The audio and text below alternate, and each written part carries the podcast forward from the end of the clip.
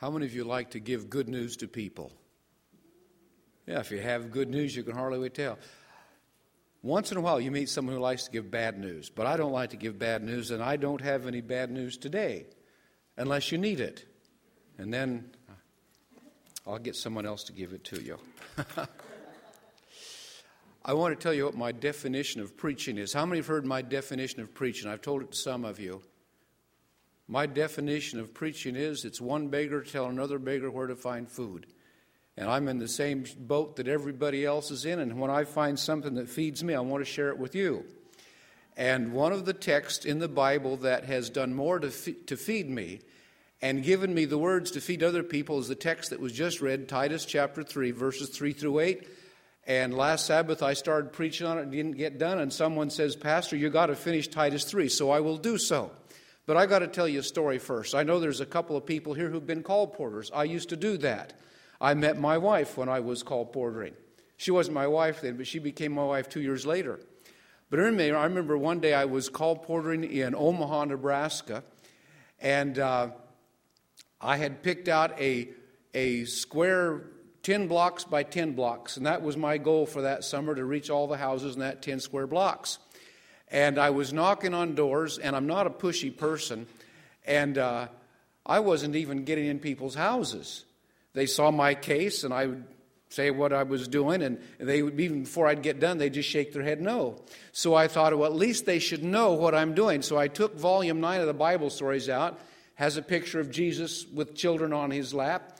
And then when they came to the door, they could see the book. At least they knew what I was doing, and they could intelligently say, We're not interested. And I had been for three days. Not only had I not made a sale, I hadn't even been in anybody's house yet. I hadn't even made a canvass. And I went up to a house, and I was getting used to being told no. It kind of makes you hard. I knocked on the door, and the man came to the door. It was about 6 o'clock in the evening, and I could tell I wasn't going to get in there because he was tying his tie and he was in a hurry. And he looked at me, and he looked at the books, and he says, Are you selling those books? I says, I don't know. And he kept on tying his tie, he says, Well, if you are, we want to get a set for our children. He says, We've been looking for three years. We see them in the doctor's office, but there's never a card in it. The card's already gone. He says, But we're in a hurry tonight. Will you come back tomorrow night?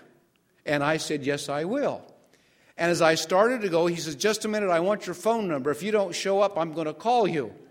And I thought, Mister, you don't know what's going on here. But I gave him my phone number. I started leaving again. He says, Just a minute. If I, I want your address. If I don't, can't get you on the phone, I'm going to come over. I'm going to sit on your front porch till you come home because we want to sell those books. And I thought, This is funny.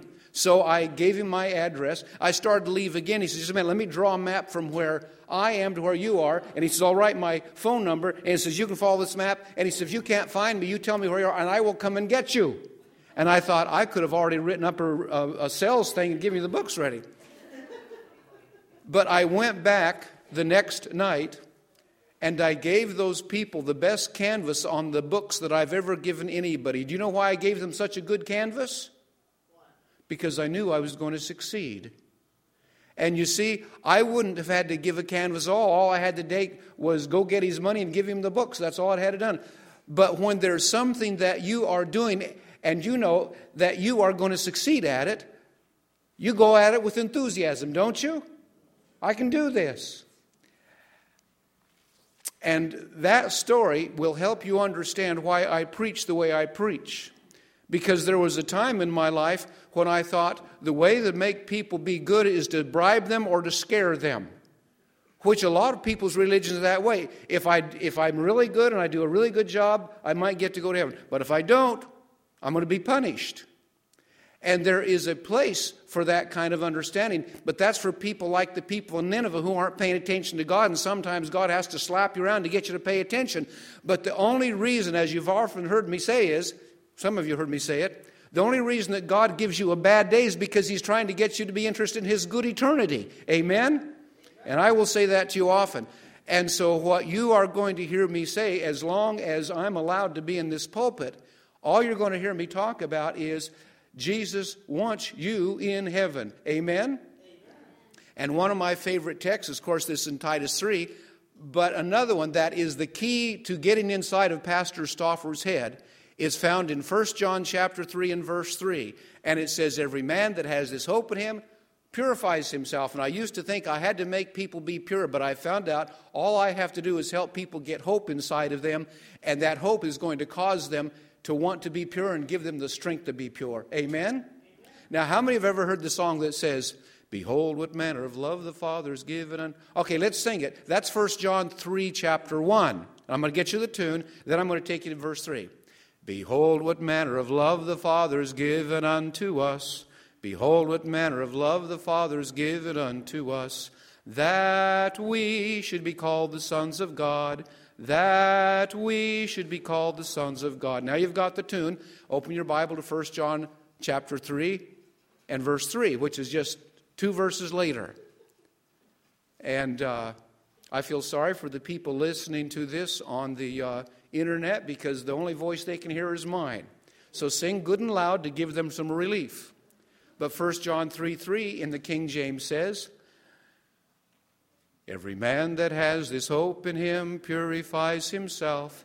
Every man that has this hope in him purifies himself, even as he is pure, even as he is pure. So I look upon my job is not to make people good. My job is to help people have hope. And knowing that this text is true, everybody who has hope in him, he's going to have a desire, I want to be like Jesus. Amen? Now, turn to Titus chapter 3, because what I have discovered in Titus chapter 3 are eight little short messages that if you will think of these things all the time, according to verse 8, look at verse 8. Titus 3, verse 8. This is a faithful saying and these things I will that thou affirm. How often? How often? How often's constantly? All the time. And if you have, are a born again Christian and you affirm these things constantly, what will be the result in your life? What does it say? You will be careful to maintain good works. And you know what careful is, don't you? If a guy is going to do surgery on your eye, you want him to be careful, right? You want him to do the best job, better job than what he's capable of. And you see, if you affirm these eight things constantly, and you have been a believer in Jesus Christ, you will discover that it gives you the desire and the strength to do even better than what you are capable of. Amen? Amen? Now, last week I gave you the first three verses. I'm going to review them very shortly. Verse 1 if you're going to be a successful Christian, in verse 3, point 1, verse 3 says, the one thing you've got to remember all the time is you need Jesus. How many of you know you need Jesus? There's no way in the world ever that you can ever save yourself, no matter how long and how hard you try, outside of the death of Jesus Christ and His shed blood, you'll never get to heaven. Amen? And that's what point one in verse three says. We also have been sinful, serving diverse lusts, living in malice, envy, hateful, and hating one another. All that is bad news. Amen? But anybody who is honest with himself will recognize that's me. Amen? That's me. And then you come to verse 2, which is a beautiful verse in its context. And I like the way it says in the King James. But after that, after what? The hate, the greed, the lust, the envy, all the bad stuff. After that, the love of God, our Savior, toward man appeared. You cannot be bad enough to make God stop loving you. Amen? In fact, when he finally destroys the wicked, the Bible says that's God's strange act because God didn't want to do it. I had to shoot a dog once. How many think I enjoyed shooting that dog? I didn't. The only reason I did it is because that dog was going to die in a few hours anyway, and I was just cutting short his misery. And so when God destroys the wicked, he's only putting them out of their misery. Amen? All right, so that's point number two God loves you. How often should you affirm that God loves you? And when should you affirm that God loves you? All the time, but especially if you feel yourself that you're falling away and sinning, you got to remind yourself, but He still loves me. Amen? Now you can take advantage of that, and that's dangerous, or you can let it soften your heart and make you strong. Amen? Now the third point is found in verse 5. We've done verse 3 and 4. Now we're ready for verse 5. And verse 5 says, strange words, not by works of righteousness which we have done, but according to what do he, does he save us? He saves us by mercy. And uh, several people heard me say this when they came in, and anybody who's talked to me privately will hear me say the same thing. But people say, How are you? And I will say, The members of the Fox Valley Seventh Adventist Church don't treat me the way I deserve. Everybody says, Oh, what's that? I says, Oh, that's good. Because you see, I read in a book called Desire of Ages, it says Jesus was treated the way that we deserve. And you look at Calvary and you think, Is that the way I deserve? It is. Because all have sinned and come short of the glory of God, and the wages of sin is what? It's death. So if you were to treat me the way I deserve, I'd be dead and you'd go to jail because that's called cruel and unusual punishment, and this country, they don't allow that. Right? And so, anytime that you feel that you're not being treated fair, you can get a big smile on your face, say, Praise the Lord, I don't want to be treated fair. I want to be treated with mercy. Amen? And that is the only reason that there will be anybody in heaven, because there won't be anybody in heaven who's going to say, I'm here because I was good enough. I said this last two weeks ago, didn't I? All of the people, according to the Bible, who think they deserve to go to heaven are going to be in the other place. And the only people who are going to be the heavens are the ones who knew they didn't deserve it and they fell at the feet of Jesus at the cross and say, Lord, just like the thief on the cross, remember me when you come in your kingdom. And what did Jesus say that man? You'll be with me in paradise. And you see what the man had said is to the other thief, Don't you fear God, seeing you are in the same condemnation, and we indeed what? Justly. That man, the man who was saved, says, Here I am nailed to a cross, and I'm dying, and I'm being treated the way that I deserve. But Jesus doesn't deserve it. He's died for me. And he said, Lord, remember me when you come in your kingdom. And Jesus said, You will be with me in paradise. And what started out to be the worst day of the man's life turned out to be the best day of the man's life. Amen? And so, if you need to have a few bad days, I hope you get them because God wants to give you a good eternity. Amen? So, I'm not going to wish you a good, happy Sabbath. I'm going to wish you a good eternity. And if you need a bad Sabbath to get a good eternity, I hope you get a bad Sabbath. Amen? All right. Now we're ready for the last half of verse 5, which I didn't give you last week, and that is taken from, well, the text there, not by works of righteousness which we've done, but according to his mercy he saves us, by the washing of regeneration and the renewing of the Holy Ghost.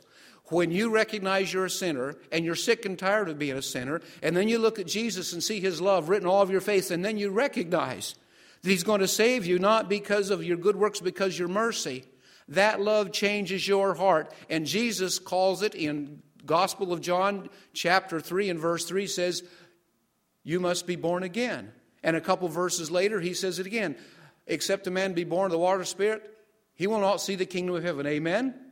And when you go to 2 Corinthians chapter 5 and verse 17, if you want to look it up real quick, that text says, If a man be in Christ, he's what? He's a new creature. Behold, all things are passed away. Now, I hear people talking about the new covenant, and they say, the new covenant is we're saved by grace. We don't have to keep the law. But when you go to Hebrews chapter 8 and verse 10, it will give you a definition of the new covenant. And God says, I make a new covenant with the house of Israel, not like the covenant I made which they break, but a new covenant. I will write my law in their hearts, and they will be my people, and I will be their God. Now, how many are ready to sing another song? Go back to the book of Psalms, chapter 40, and verse 8. Psalms 40 and verse 8. Now, you don't know this one, and since I don't want to sing it alone, I'm make my wife come up here. Yes, I mean, I'm here to speak, but my wife is here for looks and sing. And I want you to look at this verse. While she's coming up, I hope I gave you the right verse. Psalms 40 and verse 8. Isn't that the one that says, I delight to do thy will, O my God? Yea, thy what? Law is written in my heart. And the new covenant, according to Hebrews 8, verse 10, the new covenant is God changing our heart, writing his law in our heart. Amen? All right. And I want you to learn to sing this just as quick as you can out of self defense. Are you ready? I, your Psalms 40, verse 8. Is that the right verse? Sing it with me. I delight to do thy will, O my God. I delight to do thy will, O my God. Yea, thy laws within my heart. Yea, thy laws within my heart. That's why I delight to do thy will. Now again, I delight to do thy will, O my God. I delight to do thy will, O my God. Yea, thy laws within my heart, yea, thy laws within my heart. That's why I delight to do thy will. Now, do you know what the new covenant is? It's being born again. It's being a new creature. It's letting God write His law in your heart so that before you had to keep the law, and when He writes the law in your heart, you want to. Now I'll let you sit on the front row for the next song, or you can sit back here if you like. But how many of you have ever done anything that when you get done and somebody says, How was it? You says, It was delightful. Amen? Now, if you do something when you get done and you say to someone, It was delightful, are you going to want to do it again? Is there a chance that they might want to do it too? And I've read in a book called Steps to Christ, the last chapter is called Rejoice in the Lord. And it says, and I can't remember the exact quote here, but it says there are some Christ- Christians who make the Christian life look toilsome and difficult. And in this, they give a false testimony to our Savior and agree with Satan. Now, there are difficulties, but the difficulty is saying, I'd rather have Jesus than my sins and you struggle to give up to let Jesus take your sins. But once you start enjoying the Christian life and you start moving into mature Christianity, the last chapter of Steps to Christ is what? Rejoicing in the Lord. That is where God wants us to live. You may have to go through the hard. All Christians have to go through the hard time. Look at what the thief had to go through to get to Jesus. But once you get to Jesus, whatever you went through to get there, all the suffering the thief went through was worth it. Amen. Because it's better to get to Jesus by being nailed on a cross than never to get to Jesus at all. Amen? All right. So, point number, whichever it is, in the last part of verse 4, he will change you. And people say, Well, I'd like to be a Christian, but I, I don't want to be hypocrite. I can't live this way. I says, If you will affirm constantly that you need Jesus and you're a sinner, but that He loves you and He saves you by His mercy, you'll discover God's truth will change your heart. It'll write in your heart, and you'll discover that doing God's will gives you more pleasure and more delight than serving sin ever did. Amen? And then when you get into the next verse, verse 6, it's still the continuation of the last part of verse 5. It says, Which he shed on us abundantly through Jesus Christ our Lord. That is the companionship of the Holy Spirit. Amen? And when you are in the presence of the Holy Spirit, you are in the presence of God. And let me tell you something about the presence of God. No, I won't. This is another text. Oh, I can't remember it right now. I can sing it, but I can't remember it. But it's in Psalms 16:11. In thy presence, O Lord, how many know this text? Is fullness of joy. At thy right hand there are pleasures forevermore. How many like to be at a place where there's fullness of joy? Well, that's why God says, give up this and this and this because it keeps you from being where I am. And in his presence is fullness of joy. How many are there in Psalm 16:11? Did I give you the right text? All right. I need my wife back up here because we're going to sing this one. You know, I've discovered if I try to memorize the text, I can't. But if I try to sing it, boy, three or four times, I've got it. All right? Thou wilt show me the path of life. In thy presence is fullness of joy. At thy right hand, at thy right hand are pleasures forevermore. So you see, thank you. The reason that God wants us to have the Holy Spirit is because when we have the Holy Spirit, we are in the presence of God. Didn't Jesus say in, in the last sermon that he preached at the, to the disciples' Last Supper, I'm going to leave you, but I'm going to send the Holy Spirit to you? And he says it's essential that I go away. If I go not away, the Holy Spirit won't come. But if, if I go, the Holy Spirit will come and he will be with you. I will be with you. I'll never leave you. I'll never forsake you.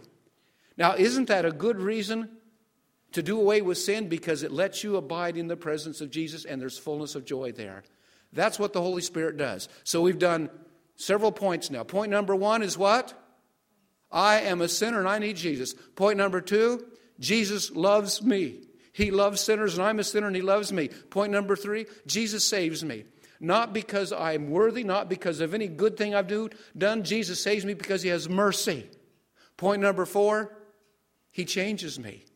He sends the Holy Spirit to be my companion and changes my heart and writes His law in my heart so I delight to do His will.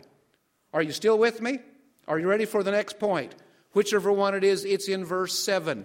And there are four points in verse 7. And I will spend most of the rest of this sermon on those four points because they are so good. But point number one says, therefore, being what? I want to hear the word. Justified. Therefore, being justified. Now, I want you to understand what the word justified means, and there's an easy way to remember it. If you will say the word justified very, very slowly and emphasize each syllable as this is a word in itself, and then at the end add never sinned, try that.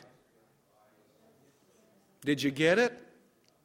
Just if I'd never sinned.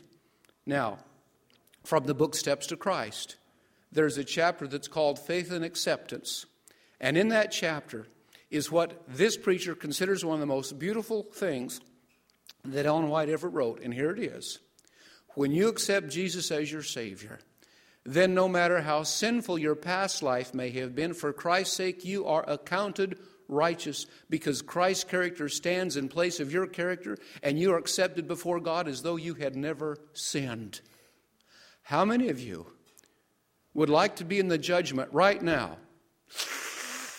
We studied about judgment this morning. But how many like to be in the judgment right now if Jesus is your Savior?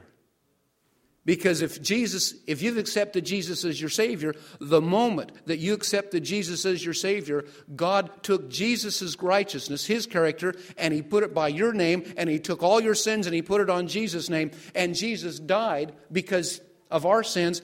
And when you accept Him, He accounts you righteous, and you stand before God as though you had never sinned. Can you think of a more wonderful thought than that? Than appearing before the judgment, and God looks at you and He says, I can't see that this person ever did anything wrong ever.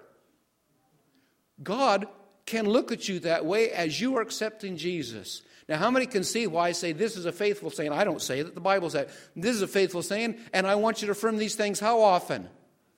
Constantly. Now, there's some people think the way to make church members be good is to keep scaring them all the time. And I've already told you there's a place for fear, right? The people in Nineveh, they needed to be afraid. And if you're turning your back on God, you've got all the reason in the world to be afraid, and I've got sermons to make you afraid. But all that fear will do is drive you to Jesus. And if you need to come to Jesus, I hope you get whatever you need.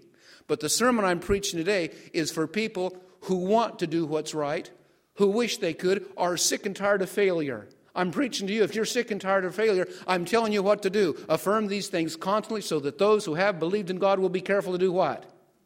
Maintain good works. Now, if you want to write some notes in your Bible on this sermon, right there by Titus 3, verse 6, by the word justified, write Isaiah 53 and verse 6. And we're going to sing this one. Now, you know this one. You know the tune anyway. How many know how to sing the song in Psalms 25 that says, What does Psalms 25 say? I can remember Isaiah 53. Uh, Anyway, I'll do Isaiah 53 and you'll catch on. Isaiah 53, verse 6. All we like sheep. All we like sheep. Have gone astray. Have gone astray. All we like sheep. All we like sheep. Have gone astray. Have gone astray. And the Lord has laid. And the Lord has laid. My sins on him. My sins on him. The Lord has laid on him the iniquities of us all. We have turned everyone. We have turned every one to his own way. To his own way. We have turned everyone. We have turned every one to his own way. To his own way. And the Lord has laid. And the Lord has laid my sins on him. My sins on him. And the Lord has laid on him the iniquities of us all. I want you to affirm that constantly, would you? All we like sheep have gone astray. I'm done now. You can come back. All we like sheep have gone astray. We've turned every one of us to his own way. And what's the Father done? He's laid all my sins on Jesus. And when you accept Jesus as your Savior, God takes all of Jesus' righteousness and lays it on you. How many here, at one time or another in your life, have ever accepted Jesus as your Savior? How many of you, since you've accepted Jesus as your Savior, have failed Him? How in the world are you ever going to stop failing Him? Affirm these things constantly. And come back to Jesus the second time, the third time, the fourth time, how many other times you need to come back, just like you did the first time, and say, Lord, I am a sinner and I am so sick of it. I confess my sins and I accept Jesus as my Savior again. And then start rejoicing because the Father will take that sin, He'll lay it on His Son, and Jesus will suffer. And God will accept you as though you'd never sinned. This is a faithful saying, and these things I will that you affirm how often? Constantly. So that those who have believed in God will be careful to maintain good works. These things are good and profitable unto man. The next point in verse 8 is by his grace. And I don't need to say a lot about grace because it's very like laying my sins, but grace is being treated good when you deserve to be treated bad. And that is why I will say to you, when you ask me, How are you? I will say, I'm not being treated the way I deserve because what I deserve is to be crucified. And Jesus has already done that for me. And that's what grace is. Jesus does not treat sinners the way they deserve if he will just let them do that. He wants to save people. And I said two weeks ago when I was here, how many of you had the courage to go up to someone and say, I know something about you? And they say, What's that? God wants you in heaven. Now, somebody tried it and says the people didn't like it. How many of you tried it and found out they didn't like it? Oh, did anybody try it and found out they did like it? Is there only one who tried it? I'll embarrass you. See, I don't believe in righteousness by embarrassment. I only believe in righteousness by faith. But once in a while, I use embarrassment to get you to do something that when you do, you say, Oh, I'm glad I did that. All right. Grace. I'm being treated good when I deserve to be treated bad. That's how we're saved. We deserve to be treated bad, but God wants to treat us good. Now, next point in that is. The, Therefore, being justified by his grace, we are made heirs. How many know what an heir is? It's H E I R. It's not what you breathe there, it's H E I R. What's an heir? That's the root word for inherit. All right? And that's usually a relative, most often a son. And so, what this text is saying is since he has justified us and we don't deserve it, and he treats us good when we don't deserve to be treated good, he makes us his children. And we sang that one a little bit ago. Behold, what manner of love the Father has bestowed upon us, what? That we should be called the sons of God. If you look at verse 2 in 1 John chapter 3, it says, Beloved, now we are the sons of God, but it does not yet appear what we shall be. And a lot of people think I can't be a son of God until I'm everything I should be.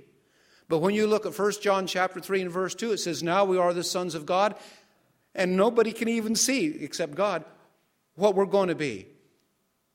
Beloved, now we are the sons of God. It does not yet appear what we shall be, right? You, you know you're not what you ought to be, and you think, well, I can't rejoice I'm his son until I'm what I ought to be. You can't be what you ought to be until you're rejoicing that you are God's child. Amen? That your name is written in his book. Did we sing that last week? Well, if your name is in the book, he's his child. We're going to do it again. Behold, what manner of love the Father has given unto us. Behold, what manner of love now, we've already sang that one. I'm singing the wrong song. Singing the wrong song. What's the one I want to sing? Philippians 4 4. Here we go. Come up and help me again. She's going to think she's been to the gym today as much as I make her go up and down. Philippians 4 4. How many know that? Rejoice in the Lord. Did we do this when I was here two weeks ago? Because as you look at the last three words of verse 3, it tells you what to rejoice about. Because we sing that song, Rejoice in the Lord always. Again, I say, we get done and think, what do I rejoice about? Well, we rejoice that we have food. We rejoice that we're healed of, healed of cancer. We rejoice that we have a job. That's not what it says. You can rejoice about that, and that's good. But the thing it says rejoice about is that my name is in his book. That's verse 3, the last few words. Rejoice in the Lord always. My name is in his book. Rejoice in the Lord always. My name is in his book. Rejoice, rejoice, my name is in his book. Rejoice, rejoice, my name is in his book. Now, that makes you smile when you think that? I don't deserve my name in his book, but Jesus got his name in the book of death and he put my name in the book of life. Amen? And you can rejoice about that because when your name is in this book, you are God's child. Amen? And that's what verse 8, the third point of verse 8 says. We're, he treats us good when we deserve to be treated bad. He accepts us as though we'd never sinned, and he says, You are my child. You my, are my heir. And what is it that God's heirs inherit? What? Gold and silver, billions of dollars? Is that what God's children inherit? They inherit something that the only thing that can buy it is Jesus' blood. And the gift of God is what?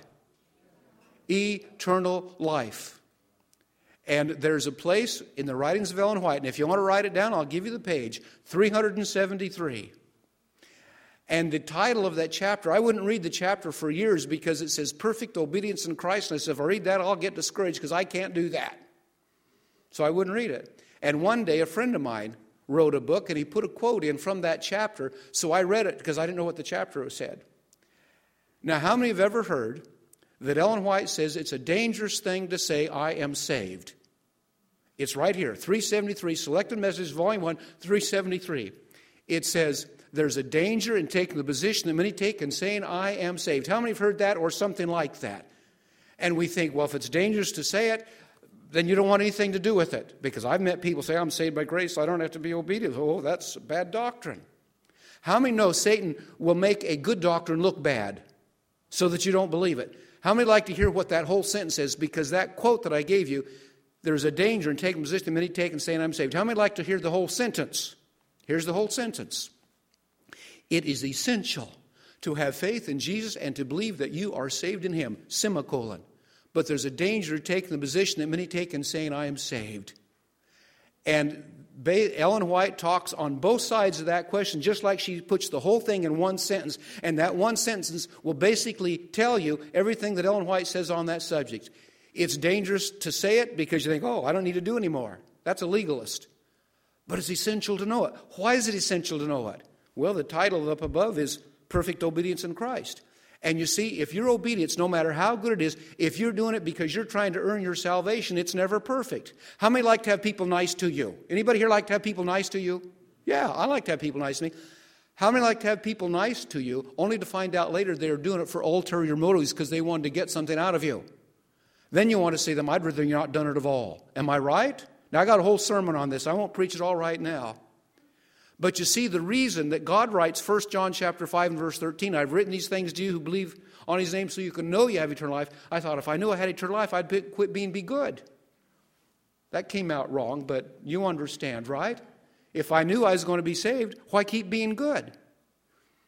But you see, Jesus can point to his remnant people and say, they know that I'm going to save them and it hasn't interfered with their obedience at all. They're obeying me even more out of pure joy and gratitude.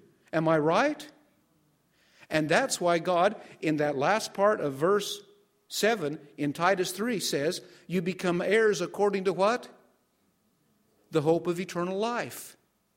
And you see, in order to have perfect obedience, the only way you can possibly have perfect obedience is that you are rejoicing that when Jesus comes, unworthy as I am, he's going to take me anyway. And when the angel comes and takes me by the hand, I'm going to say, I don't deserve to go.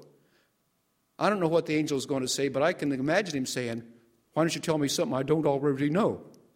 I know you don't deserve it, but your name is written in Jesus' book by Jesus' blood. You're coming with me. Is that good news? And you see, there's a text in the Old Testament that says, Precious in the eyes of the Lord is the death of his saints. Now, when I see a good person die, you think you, you feel bad. And that's natural. Jesus wept at Lazarus' tomb.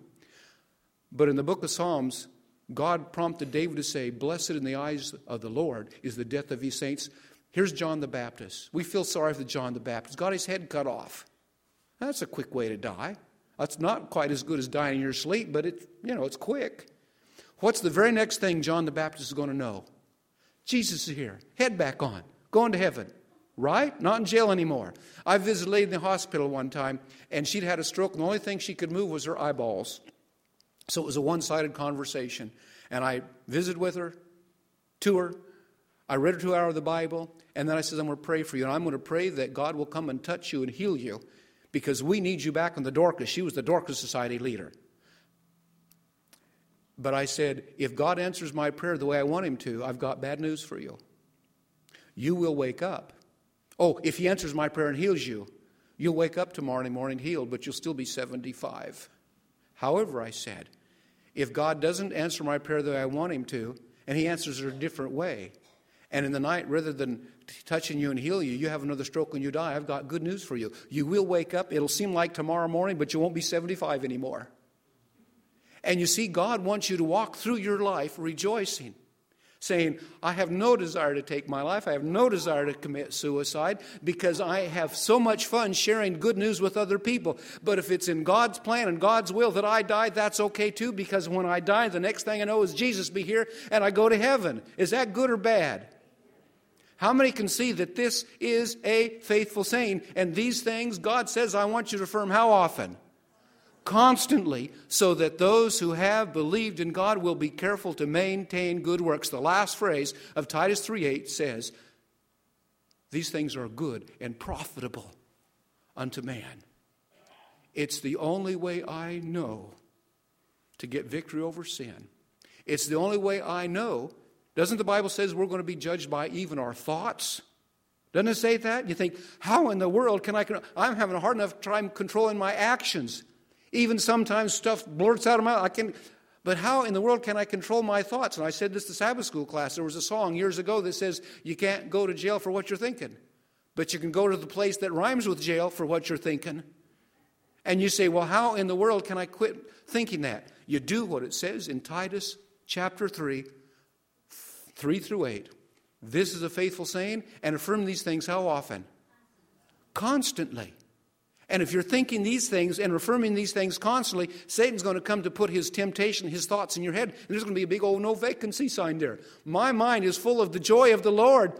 Why should I want to spend any time thinking about what Satan wants me to do? Amen?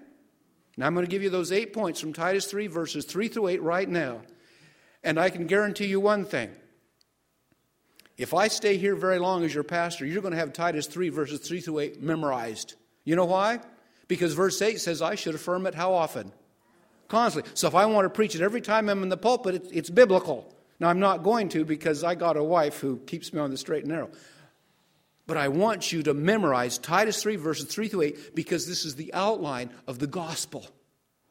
And when I'm here next time, I'm going to tell you a story about a lady I give this Bible story to who thought she was the worst sinner in the world. Now, here's the eight points that I want you to get out of this. Point number one we're all sinners. Point number two Jesus loves sinners. Point number three, he saves sinners. Not because they quit sinning, not because they're good. He saves them because he has mercy. Point number four, he gives them the Holy Spirit to give them the new heart and to be their companion. Point number five, he accepts you as though you had never sinned. You're just as if you had never sinned. Point six, he's going to treat you good even when you deserve to be treated bad. Point seven, I'm his child. Point eight eternal life is mine because it's a gift. And He gives it to me, and as I rejoice in that gift of eternal life, it occupies my mind with so much joy and gratitude that Satan loses his power to tempt me anymore. Let's bow our heads. Dear Jesus in heaven, you tell us plainly here affirm these things constantly so that we will have the strength to do and be the kind of person that otherwise we could never be. We couldn't dream what we would be like. But Jesus, the Bible says in 1 John 3 3, every man that has his hope in him purifies himself, even as Christ himself is pure.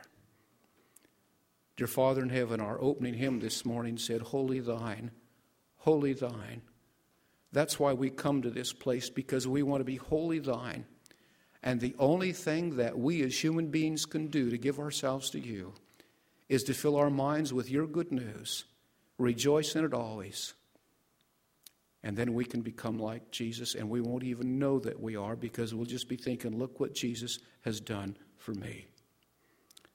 This is my prayer for us all this morning. In Jesus' name, amen. Dear Jesus, thank you for the experience that the writer of this song had in you.